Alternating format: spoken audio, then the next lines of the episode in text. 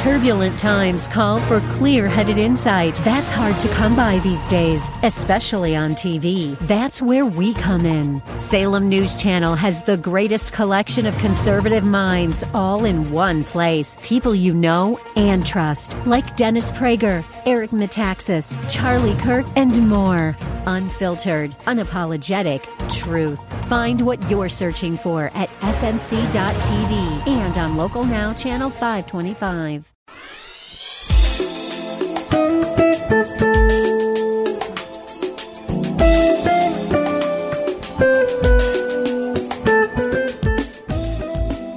My name is Cynthia McIntosh, and I welcome you to Nuggets of Truth broadcast.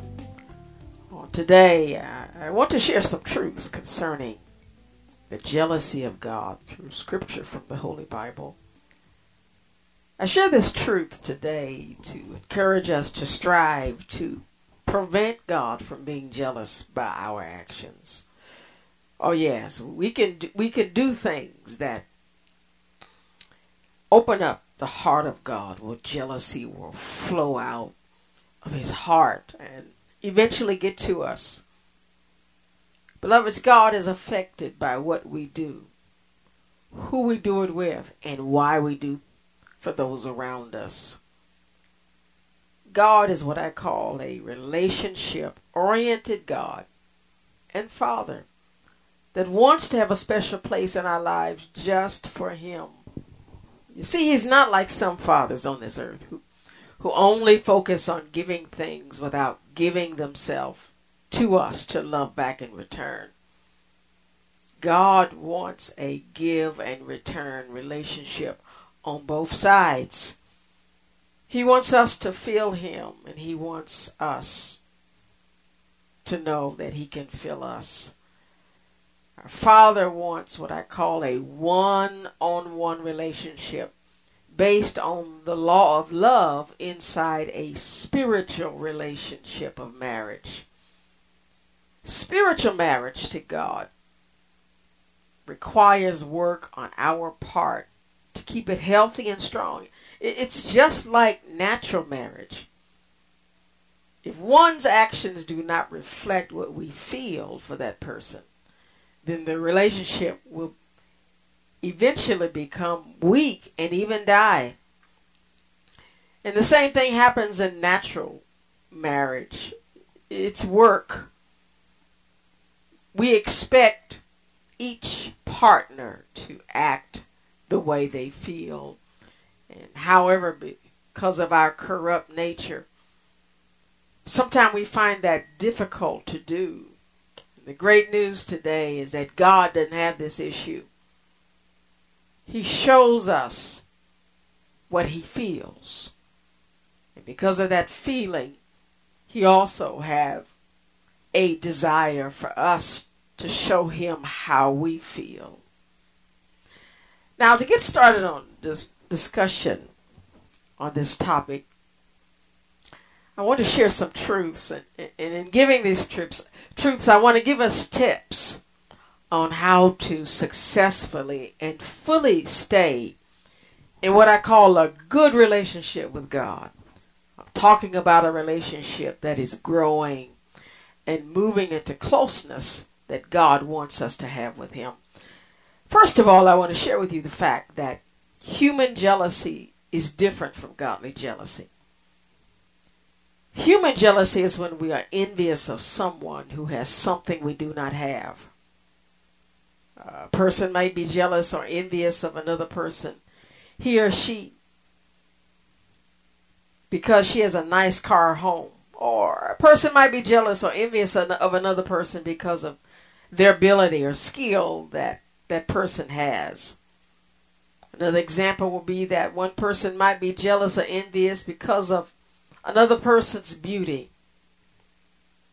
Beloveds, God is different because his jealousy means just the opposite. There is nothing anyone or anything can do that can make God jealous of them.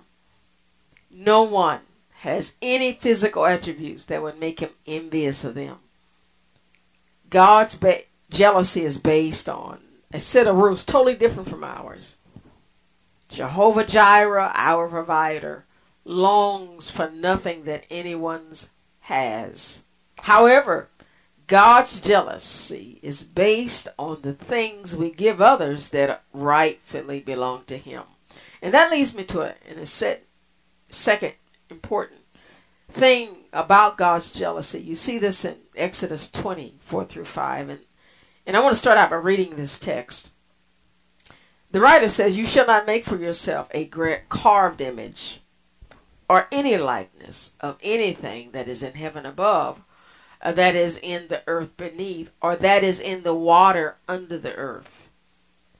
You shall not bow down to them or serve them, for I, the Lord your God, am a jealous God, visiting the iniquity of the fathers on the children to the third and fourth generation of those who hate. Now, this text says three things about the jealousy of God. First of all, God is jealous when we make ourselves a God out of tangible things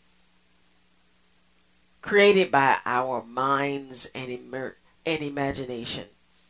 And in this day, sometimes we, we, we may not necessarily carve an image, but we can use a built image by another human, our cars, our homes, uh, our jewelry, our money, our furniture, anything that's has no human life in it. God does not want us to make that our God. And the text goes on to say, or any likeness of anything that is in heaven above, or that is in the earth beneath, or that is in the water under the earth.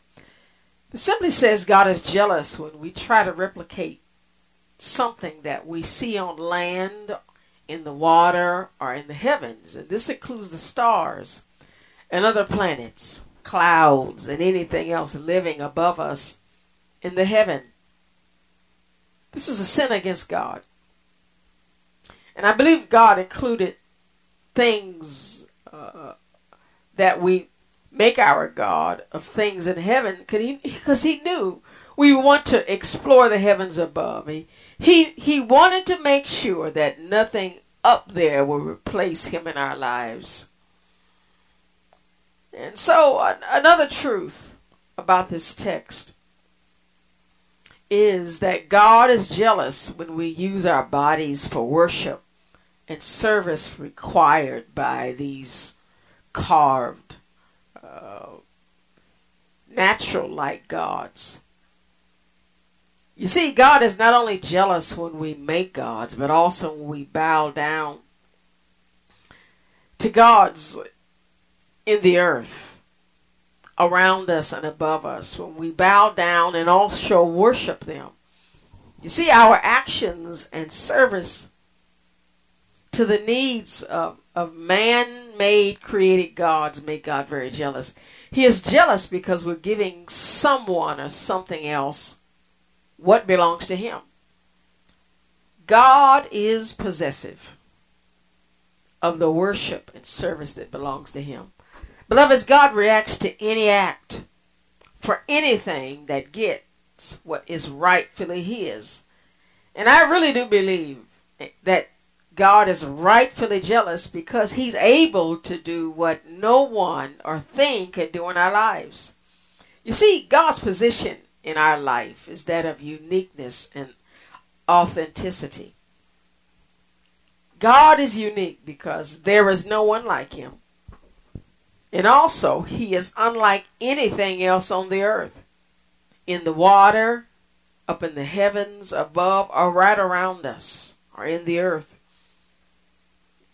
God's authenticity means that he has what I call undisputed origin and is genuine. Our Father came from an unknown source that is not connected to anything that we know and understand. For this reason, it is a sin, per this text, to, to worship or serve anything of, other as God other than God.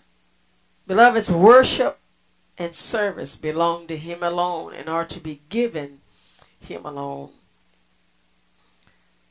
You see this more in this truth, of this truth, also in 2 Corinthians 11 and 2. And let me read it for you, for Paul is speaking here. He said, For I am jealous for you with godly jealousy. For I have betrothed you to one husband, that I may present you as a chaste virgin to God. But I fear lest somehow, as the serpent deceived Eve by his craftiness, so your minds may corrupt be corrupted from the simplicity that is in Christ. For if he who comes preaching another Jesus, whom we have not preached, or if you receive a different spirit, which you have not received, or a different gospel, which you have not accepted, you may well put up with it. Now I'm going to stop reading there.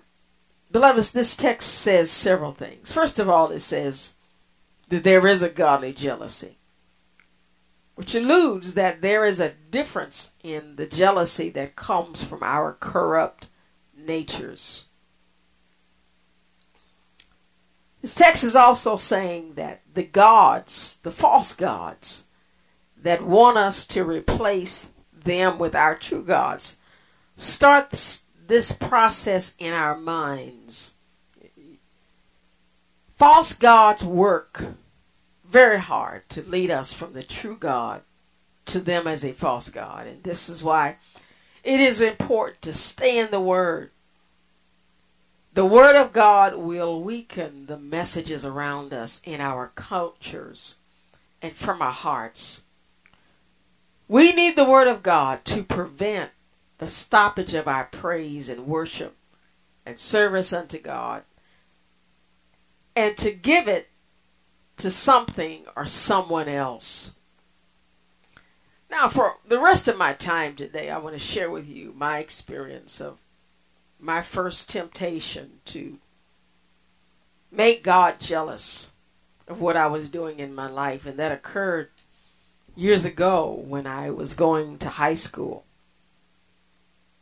I was introduced the sciences and math and things like physics and calculus and geometry and algebra and I fell in love with those things.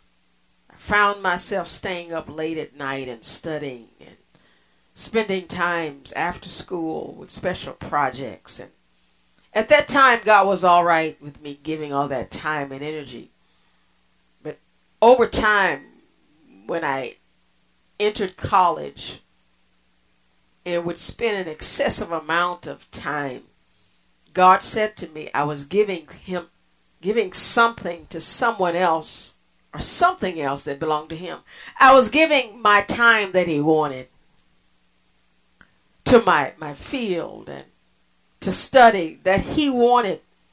And beloveds, I immediately began to feel guilty for studying those long hours.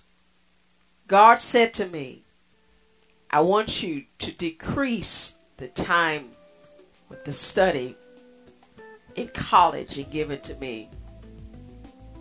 This really upset me initially. But beloveds, over time, I learned that it's better to give God what He wants than to give it to somebody else.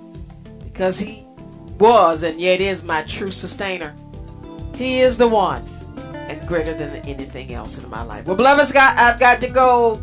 God bless you, and I hope to share again with you on next week.